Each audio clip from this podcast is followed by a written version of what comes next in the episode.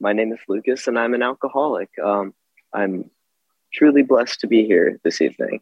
Uh, I'm sitting outside waiting for a fellow who's picking me up, and we're heading to another meeting uh, that I've been going to since I pretty much moved down here, and it's really helped keep me sober. Uh, and that means even more this week because on Tuesday I celebrated one year, which is baffling, to be perfectly honest. Um, I've been doing some reflecting, and I think it's the longest that I've been sober in a very, very long time. And it's just like a new, a new frontier, and it's a little scary. But uh, as uh, the guy who secretaries my Wednesday men's meeting says frequently, it's about getting comfortable being uncomfortable. Um, but yeah, I I drank and I used drugs because I didn't like my mundane reality. I didn't like the world. I thought it was boring. I thought it was stale. I thought it was hollow. I thought it was empty. I thought there was so much more and I wanted to see it. I wanted to experience it. Really, I wanted to escape it. Uh, I had everything I needed as a kid, but I didn't necessarily have everything I wanted. Um, like I was materially provided for. My whole world was like, yeah, I have enough food, I have a place to sleep, I've got a good education, yada yada yada yada. I've got clothes on my back, but there was not a lot of emotional growth happening as a kid. Um, parents divorcing, dad's a rageaholic, mom has a lot of mental health issues and couldn't like be an emotional anchor for me. At some point, I just sort of wanted to escape it uh, because there was a lot of feelings of having to fix everything.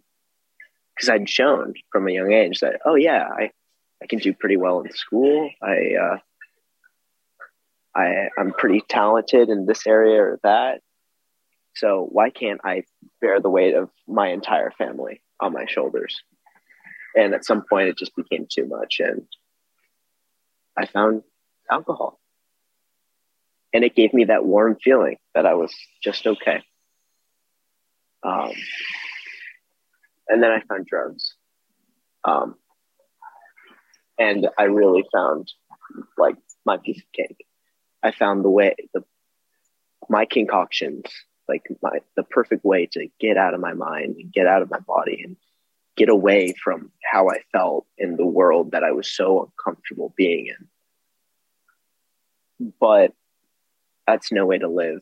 And it surely didn't get me anywhere except, you know, pretty close to a 5150. so, um, yeah, I got an underage I got an underage DUI and I started to see that my actions really do have consequences and I was kind of scared sober. And then I showed up to AA and I had this and just before getting my DUI, I uh, had what I can now say was a spiritual experience. And I began to, to pray. I remember sitting in jail and being frustrated that I wouldn't be able to wake up and do my morning prayer in my room. And I wasn't calling it praying at the time, but I was starting to form this habit and try and connect to something bigger than myself. Um, but zooming forward like a week or so, uh, I showed up to my first AA meeting and I felt loved like I've never felt loved before in my life. I felt the sense of belonging and connection that was enough to convince me that this is at least worth a shot. And I, uh, I said, all right, I'll do it. I'll work the 12 steps. What harm could it do me? I could work these 12 steps and maybe they'll, uh, maybe they'll work. And if they don't work, then, um, you know, I'll just go do whatever I want to do. But, um, it did work. That's the miracle of it. And I have a life today that I don't want to give up. And I still have issues with my reality. with the world. I'm still uncomfortable with it and with facing it. But I practice in Buddhism for the most part. Like my primary spiritual practice, aside from AA as a spiritual practice. And uh, they put it very nicely that the closest you can come to knowing God is knowing God's creation, which is the world, which is my reality. You know, if God really is everything and beyond this world and this ineffable, incredible thing that is capable of anything and everything, then, you know, I'm not going to find God in a fork. But at the same time, I can look at that fork and see, like, oh, this is a part of God. God created this. I am in this world that is comprised of little bits of God. I like to think about it when I'm trying to make a song, I'm creating something. Every little element and sound like has a purpose and it has a little bit of me infused in it. And so these days I try and look at my reality, my life, my world as being infused with little pieces of God. And I just choose to call my higher power God. I could call it a lot of things. There's a a lot of different spiritual ideologies that I subscribe to in part, but God helps me relate to other people. And it's also important because I used to have a big resentment towards God, or at least towards like the word God, which is strange to think about. This idea that I formed of this thing that I can't see, can't touch, can't feel, can't hear created such a resentment inside of me that a, a arbitrary three letter word caused me to like shrivel up and feel attacked. Uh, so now I just try to think of it, it's just a word, it's a placeholder because I can't describe this higher power that helps. I can't describe this presence that like I felt enter my life and that I constantly seek and devote myself to every single day. But it's there. I know it in in my heart, in my soul, in my bones. I feel it. And so I don't need proof. And I'm not going to let, you know, any sort of contempt or, you know, fears or traumas keep me from expanding and growing spiritually because in just a year, I've turned my life around in such a fantastic way. Like, I did not think So if I can continue to enlarge that spirituality, I can continue to grow. God, who knows where I'm going to be in two years, five years, 10 years. And I guess I'll just end by saying it's been a gift to be sober for a year. I didn't know how much I needed this and how much I wanted it.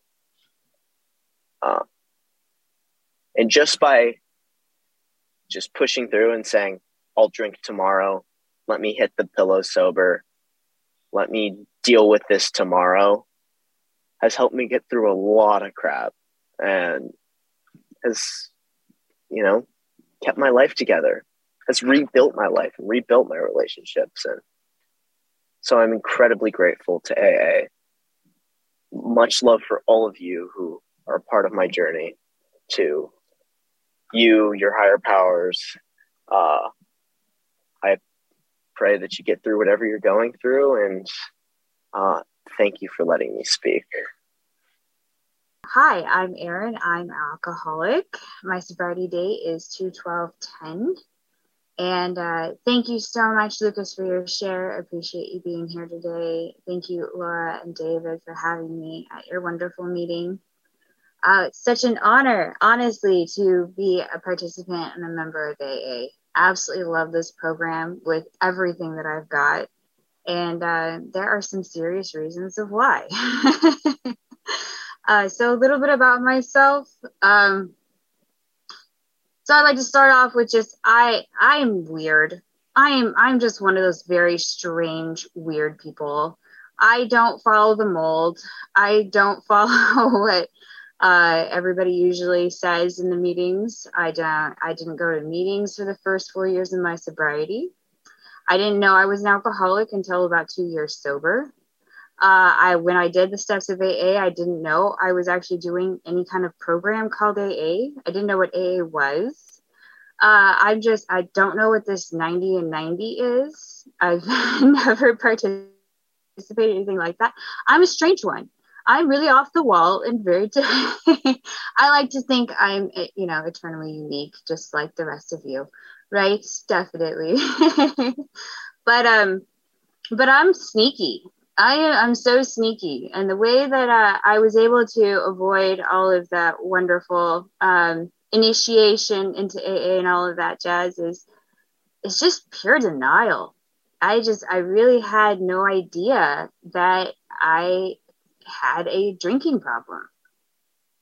So you know, because well, I was I was brought up not around alcohol at all you know, if any of you have heard my husband's story, he's uh, 30 years sober. Uh, Tom R is amazing. And, uh, and he grew up, you know, in a war zone or alcohol in the baby bottle type of thing and all of that, you know, and I just, you know, I hear stories like that and I'm like, God, how did I get here? How did, how did that happen? You know, you know, I get why some people drink. I didn't have that excuse I really didn't. I was brought up in a very loving uh, Southern Baptist home that uh, you know looked down on people that drank even even just a glass of wine for goodness sakes you know. They they pointed out in the bible how uh, the first thing that noah did after after the ark was uh, make grapes so he could make wine and got drunk.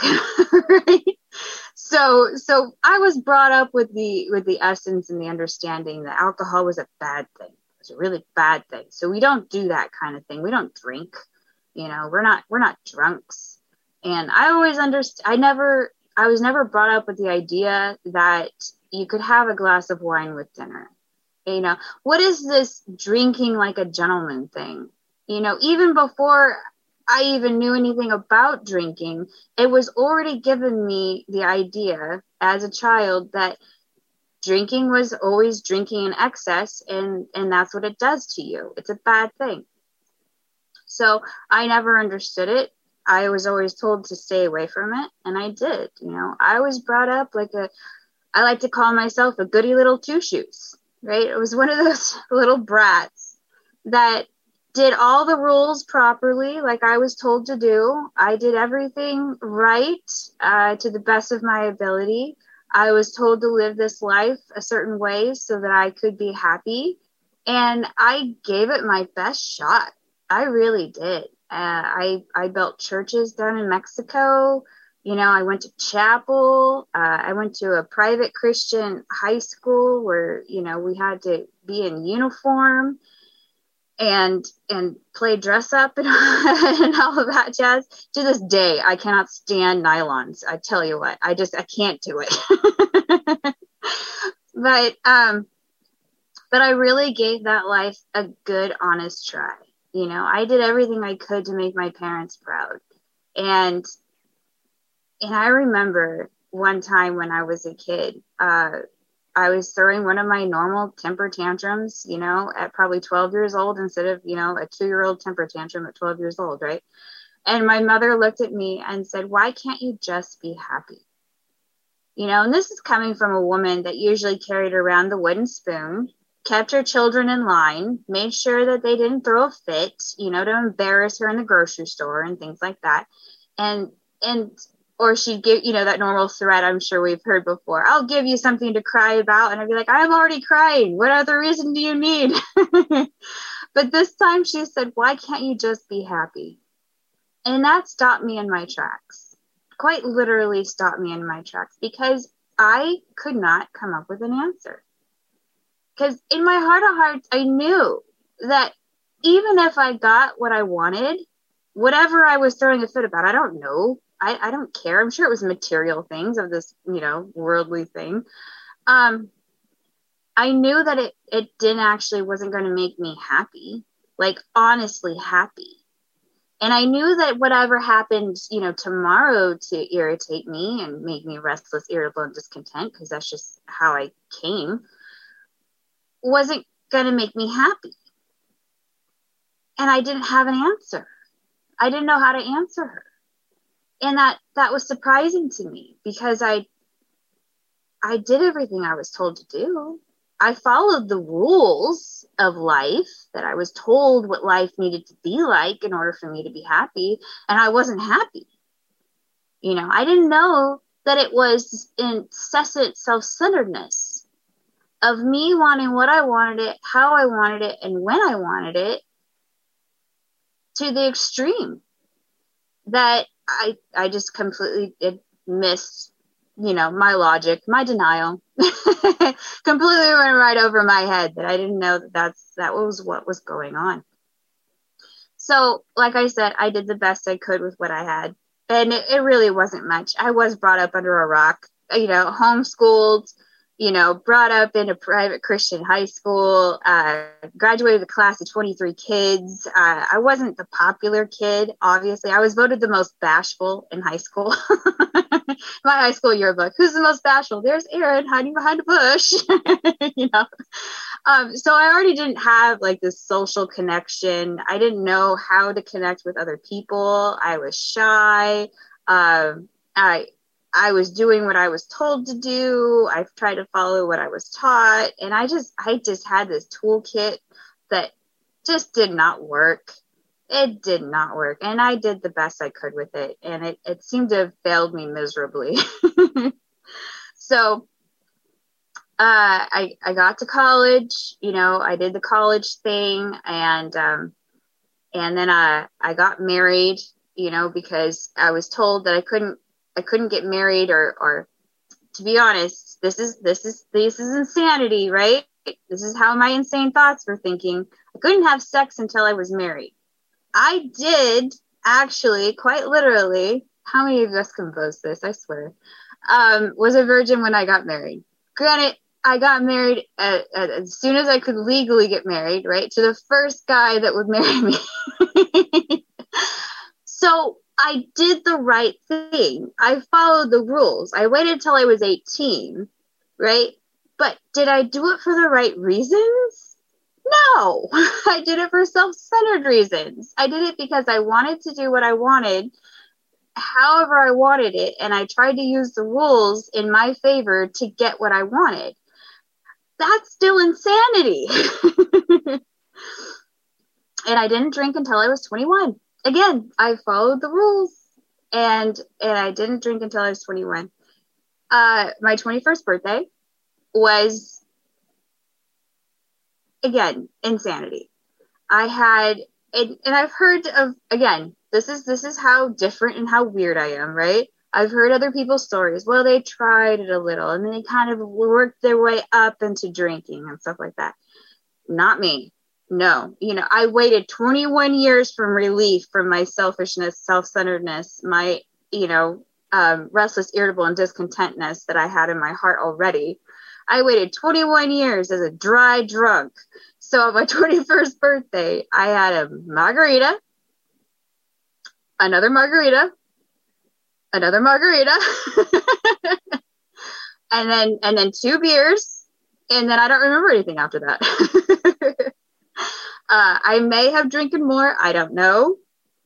I wasn't exactly there for it. I do remember some projectile vomiting. Uh, my my then husband uh, carrying me around, um, and I remember the hangover afterward. Definitely. uh, but what was interesting was that all of the all of that pent up insanity trying to live life by the rules, feeling like I'm living in a box that doesn't fit me, and and under the pressures and the guise of you know what the world thinks about me and how I can live up to, all fell away when I drank. Instantly, instantly happened for me. Not only that, but the next day, even with a hangover and not being, you know, technically intoxicated anymore, everybody thought it was cute. Oh, look, her first drunk. Oh, isn't that sweet? Oh, how sweet she is. Everybody thought it was so cute and they thought it was great. So why wouldn't I do it again? Of course I would. It was amazing. It was life finally started. Life finally felt like to be in my in in what I wanted it to be, in my direction. Instead of trying to fit in everybody else's rules, I finally got to not care anymore. Oh my goodness, it was wonderful. And so I dove in drinking. You know, I tried maybe a little bit on just the binge drinking on the weekends and maybe only heavy drinking during the week.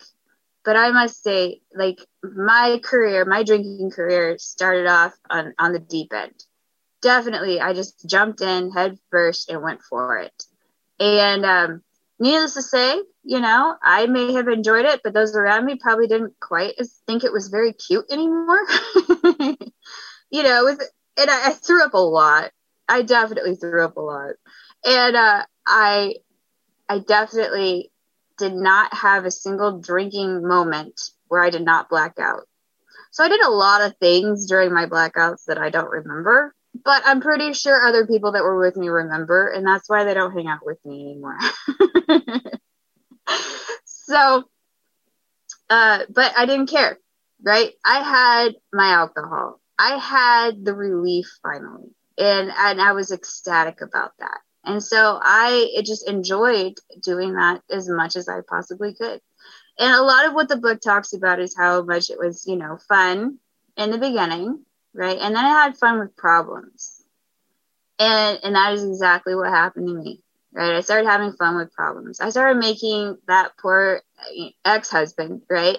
Life a living hell. He got in the way of my drinking. He didn't like how much I drank. He didn't like the people I was hanging out with and uh, he got in my way, you know, and I broke a lot of dishes at him, quite literally. I was not a pleasant person to be around when you got in the way of what I wanted to do. I completely turned. I, I used to be this bashful, quiet person that was afraid to, met, you know, upset anybody. To I don't care what you think. I will do what I want, and you are getting out of my way, even if I have to physically hurt you.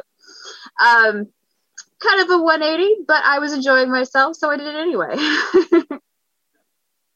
so I got into um, basically destroying that poor guy's life. Uh, I told him that if he didn't give me a divorce, that I would make his life a living hell, and I meant it. Uh, when I had to prove to him that I, I meant it, he finally agreed and uh, gave me that divorce that I wanted, and uh, I was I was free. I was now free and I got to run around the uh, mostly California, uh, some of Arizona, some you know some excursions in Florida and stuff all over the place. Anyway, I uh, started running around and just doing what I wanted, however I wanted to do it, and uh, lo and behold, I couldn't hold a job. You know, drinking a little too much, maybe you know, slutting around a little too much. Uh, you know, those those wonderful times when you come to in a situation and go, oh, did I just do that? Ooh, didn't didn't actually want to come to to that one. Um, you know, those I think the book calls them incomprehensible demoralizations. Yes, I know those all too well. Uh, and uh, I don't recall ever just like waking up, you know, it was always the come to moments that were so terrifying, absolutely terrifying. Uh, one in particular, I I I find actually rather entertaining now, uh, was when I was running full sprint. So if any of you have ever come to, ever had that experience, uh, you're doing something, right? But to come to and just stop what you're doing was never something I ever did it was always like, well, I'm already doing this, so I might as well just keep doing it, right? So I'm I'm in a full sprint, coming to in a full sprint to a chain link fence, like getting ready to jump a chain link fence. And I'm like, okay, this is what I'm doing. Jumping a chain link fence. Don't know why. Jump this chain link fence. And as I fall over on the other side, I see two cops chasing after me. Where I was the night before, I don't recall. Uh, but anyway, caught my feet footing on the other side of the fence, kept booking it down the hill, lost those two cops, and I continue with my partying, right? So that that's the kind of fun and adventures that I was doing. Definitely. Yeah, I've never been arrested either. So that's one of those other weird things, you know, that I can put into my I haven't yet uh catalog. so these are the kind of the things I was running around and doing, all kinds of weird stuff, you know. And um kept changing where I was living. I, I did those geographical cures it's not that I was necessarily trying to run or change my drinking, because again, drinking wasn't my problem, it was my solution. Uh, what I was changing was my environment, right? I, I burned all the bridges that I had been with, you know, got fired from that job again. My friends don't want to talk to me anymore because maybe I slept with their boyfriends. I don't know. I don't remember, but they're mad at me. And I probably don't want to ask why because they'll be even more mad at me um, because I've experienced that as well. Uh, so I'd leave and I'd go somewhere else and try again. And it just rinse and repeat. And that's what happened. And found myself uh, finally in the state of Washington with somebody who uh, was extremely into uh, drinking and other substances as well. Ran that into the ground. Uh, it was turmoilous or term tremulous. I don't think I'm using the right word, but it was crazy. It was all kinds of nuts, and and I'd finally found a job that would actually keep me on. And the the reason why the job would keep me on is because they figured out that if they got me drunk during the lunch hour, that they could uh, sexually abuse me the rest of the day. And so that was the only job I could hold. It was a job that I was getting sexually abused at. And uh, and I would keep up my drinking, right? And every day that I always that I got back up from whatever day that I just came to from, I had that deep, just self hate, and it compounded more and more.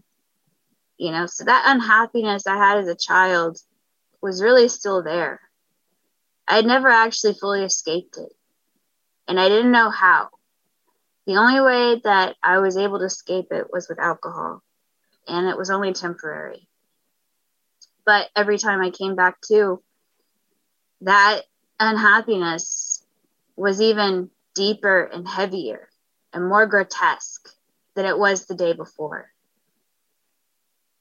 So it kept getting heavier and deeper every time, every day.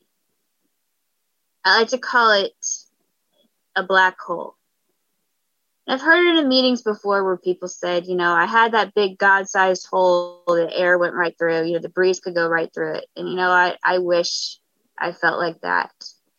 If only I felt just empty.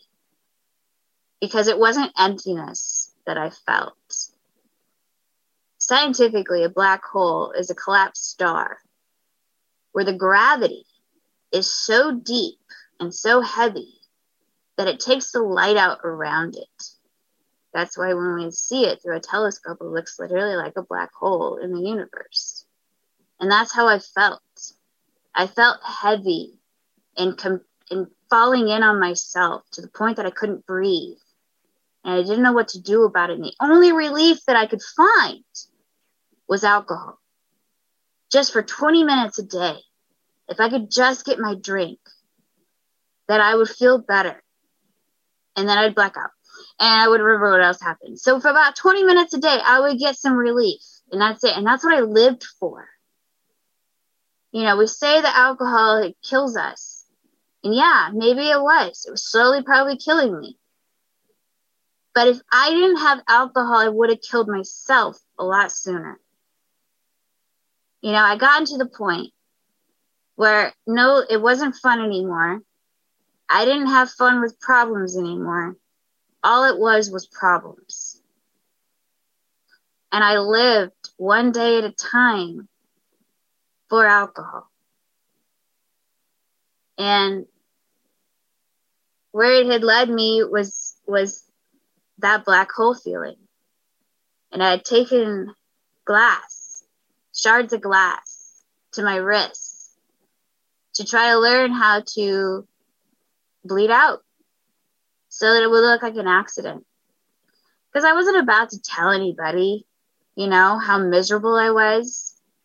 I wasn't about to tell anybody about the screaming that was going on in my head, telling me how much of a failure I was, how much I sucked at life, how much I didn't belong here. Nobody likes you anyway. You're worthless. You, you know, just kill yourself. Go ahead and just kill yourself. Nobody's going to miss you anyway. Stop all the pain and just do it. You know, I didn't tell anybody this stuff because I didn't want them to think that I was crazy because I was arguing with these voices, right? I didn't want them to think that I was nuts or anything. I knew I was crazy. I knew that the only relief that I got was from alcohol. And if you left me on my own, on my own devices, without any substance in me whatsoever, I was suicidal. So I didn't know what to turn to. I already tried religion, it didn't work for me, right? So don't talk to me about God. I don't want to hear it. I don't want to be a part of it, right? Just leave me with my bottle and leave me alone. And uh, and I didn't know anything about AA, so I didn't know how to look for help. I had too much pride to ask for help, and the hand of AA found me. Thank God that there are people in this program that take it out into the world. Thank God there's people in this wonderful program that are willing to share this amazing way of life to those out in the streets instead of just staying in the meetings. Because I wouldn't have found you. I wouldn't have known to come here to look. Those newcomers that are here, that are here that are finally going okay i need a meeting i need to i need to do something different congratulations to you seriously because you're a lot farther along than i was in the very beginning aa found me in a bar go figure where are you going to find an alcoholic you're going to find him in a bar so i somebody came up to me in a bar because that's that's where I hung out at, right? And uh, told me that there was a better way to live. Told me about the screaming that was going on in my head. So I didn't tell anything about that to anybody. I was like, How did you know? He's like, Because I had that screaming too. And and I could tell you how I got rid of it. And I was like, Yes, yes, that's what I want. I need this thing appeared to be quiet because it won't stop. I couldn't sleep at night. I was literally waking up in my dreams, screaming back at these voices, for goodness sakes. This is how insane it was getting. And I wanted what he had sanity. That's all I wanted, was just some peace and sanity, for goodness sakes. So he told me, hey, why don't you just write down whatever you're pissed off at in a notebook? And I was like, I could do that. That that sounds easy. Definitely. I've got lots of things I'm pissed off at. He's like, good, good. Why don't you just write that down? Just write it all down. And then why don't you talk to me about it? Because I'm pretty sure everything that you've written down I've dealt with before too. It's like, how else would I know about the screaming in your head if I hadn't already dealt with it once before? And I was like, you're absolutely right. I trust you. Then I'll do this. And that was my first inventory. I was already working step four and had no idea that's what I was doing. So I started to work my step four and I started to write out an inventory of everything I was pissed off at. And I was told to write an inventory of everything I was afraid of. And then, and then I was told to write, you know, a whole bunch of things about, you know, who I was probably an asshole to, which was a longer and harder list. I didn't really want to write that list, but if I wanted to be free, is what I was told. If I wanted to be free, these are the lists, these are the you know the journals that I need to write and share. So I did. I did that. And um and he was and he told me about how every situation that I had written down, everything that I was pissed off at, everything I was afraid of, and everybody that I was an asshole to, how to deal with it, what to do about it. Do I want to behave like this anymore? Do I really feel like I want to behave like this anymore? Or can I honestly look at that list and be proud of any of this? I was like, no, no, I can't. He's like, good. Then we don't have to ever go back to that again. And for me, that was my first step, six and seven. And he taught me how to make amends. And amends doesn't mean to go back to, you know, my drug dealers and tell them I'm sorry. Or my one night stands and tell them, oh, I'm sorry, I just, you know, used you for one night. it wasn't like that at all. Amends means to change. I was told to change, change my behavior. Stop using, letting my body get used like that. Stop using other people like that. Stop maybe dealing with uh, people that probably shouldn't be dealt with. And and I did these things. I started to change my behavior. One of my first amends, before I ever even put down the drink, was to get fired from that job that was sexually abusing me. And the way that I was to get fired from that job was to show up like a proper woman, dressed properly, right? Not, not this low cut, you know, tops with a mini skirt or anything like that, but to show up proper and to have my job description next to me. And then to do my job like a legitimate woman would do a job and do it honestly. And anytime they ever asked me to do anything outside of doing my job description, I would say, Where is that in my job description? And then they, they would have nothing to say, so they'd walk away. And they fired me on December 4th, 24th, Christmas Eve of 2009. So this is two months before I stopped drinking. I was doing the program before I stopped drinking. That's because Tradition 3 states that the only member, membership requirement is the desire to stop. It doesn't say we have to be stopped to do this program. It's the desire to stop. And that's where I was at. I had a desire to do the right thing. I had a desire to change my behavior. I had the desire and the need and the, and the absolute desperation to be sane is what I wanted. And as I worked these steps and I worked with my sponsor, the drink fell from me. Those amazing 10 step promises that say that sanity will have returned and that we've ceased fighting anything and anyone, even alcohol. Those things happened for me. And he even says this is a miracle of it. It's a freaking miracle. I work these steps and the drink falls from me. I had no desire to drink because I wanted my my time that I was out of being drunk more than I wanted to be drunk. Because on my own before I started working these steps I was restless irritable and discontent. I couldn't stand being in my own skin. And once I started working a program I wanted to be in my own skin I wanted to be on this planet.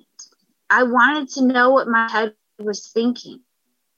I wasn't afraid of it anymore because everything it was throwing at me, all that screaming, all that yelling, all that, you know, telling me how much of a piece of crap I was, was starting to go away because I was proving it wrong. Every step I took, I proved it wrong. I proved that I was worth it. I proved to myself that I am worthy of being here. I proved to myself that I am a good person. And I had to prove to myself these things by doing the action. But I don't come here and just talk about doing AA. I I live AA. And that's the only way I know how to do it is by doing these steps. It's a program of action, not a program of talking. Right? I do love talking about it. That's why I'm really happy to be here. But but I wouldn't be a very good example of AA if I didn't live it, right? And I do now, and I absolutely love that. You know, and this program works through everything. Absolutely everything. It got me out of being insane. It got me out of that job that was sexually abusing me. I now have a very legitimate job with a pharmacy, which I'm a manager of. I get paid salary. I'm in charge of people and they trust me. They trust me with drugs and lots of money. that, that's kind of a big deal. and and I get to take care of other people's lives, help them. I helped them through the pandemic. I kept people safe through all of that, kept their their family safe by by giving them jobs so they could keep a roof over their head, have insurance so they could take care of themselves. All of these things got to come into play. And life doesn't get all, you know, full of roses and unicorns and rainbows and all of that. Yes, we insist on enjoying life and we do have fun with it. But life does still happen life still gets rough sometimes. Five years ago, we had a house fire. And we when we were at a meeting, we came back and our house was gone. It sucked. It, try wearing your same clothes or same underwear for three days in a row. That's rough. That is that's not fun. Uh, Red Cross is amazing. They'll give you a toothbrush, but they don't exactly supply underwear. So I love the Red Cross. Um, but what was really rough about losing our home and not just being homeless was that we lost a precious family member in that house fire. And that is what killed me. Absolutely. You know, I think this program can turn me inside out. Try living through a death. That is rough. And for all of those that you have, I understand how rough that can be. It is excruciating pain. Absolutely. And there's no way I would have survived a loss like that if it wasn't for Alcoholics Anonymous. Because I knew exactly what I needed to do trust God, clean house, help others. And that's what we do here. and it's in that order for a reason. I have to trust my higher power first more than anything, which now I understand who that higher power is. Well, more or less, right? We I continue to get no longer that same God God that I thought my parents had when I was growing up. Now that's their God and that's fine. My God is completely different. And I love that. I absolutely love that. It's my own connection to my own higher power, whatever it may be. And yours can be like that too. Absolutely. It's your own definition. You know, in AA, I've learned how we can redefine everything. Because I was taught not exactly the right definitions of everything. I thought sex was love, and that's not true at all. I completely abused that while I was out there. And now I know that love is a completely huge word that covers so many other avenues that I can't even begin to explain what love can be. I love all of you, but I certainly don't love all of you the same way that I love my husband, right? and all kinds of things like that. You get to have a new definition in everything because now I have a new understanding and a new relationship with all of it because of Alcoholics Anonymous. And I'm so, so, so grateful for that. And like I was saying, there's no way I would have been able to survive such a loss that we had five years ago if it wasn't for Trust God, Clean House, and Help Others. And that's exactly what we were able to do the first thing we did was pray and know to trust our higher power. Know that He's there for us, and whatever His decisions are on whatever happens in this crazy, crazy thing called life is really out of my hands. And whether I accept it to be good, bad, or indifferent is really up to me. And if I just want to accept whatever God's will is, then I can go along with that. It makes it a whole lot easier tell you what, the resistance to change is what's painful. If I resist trying to change, because the only constant is change. The resistance to that is where I find agony. If I can go with the flow, if I can go with whatever God's will is, no matter how crazy it may seem, trust me, I was crazier, so God's will isn't all that much crazier. it can be a lot of fun. Absolutely a lot of fun. Yesterday, my husband and I were at the doctor's, and he was going in for a simple procedure that we thought was going to be an in out simple thing. Come to find out, not so much. And, and it was almost terrifying. The doctor actually was very scared and said, I can't do this procedure or I might accidentally kill you. And I looked at my husband and I said, honey, you know, even though this is our, you know, not the plans we were thinking of, you know, this is what we love to do. We love to live on the edge of our seats with God's will and find out what the life adventure is next to come.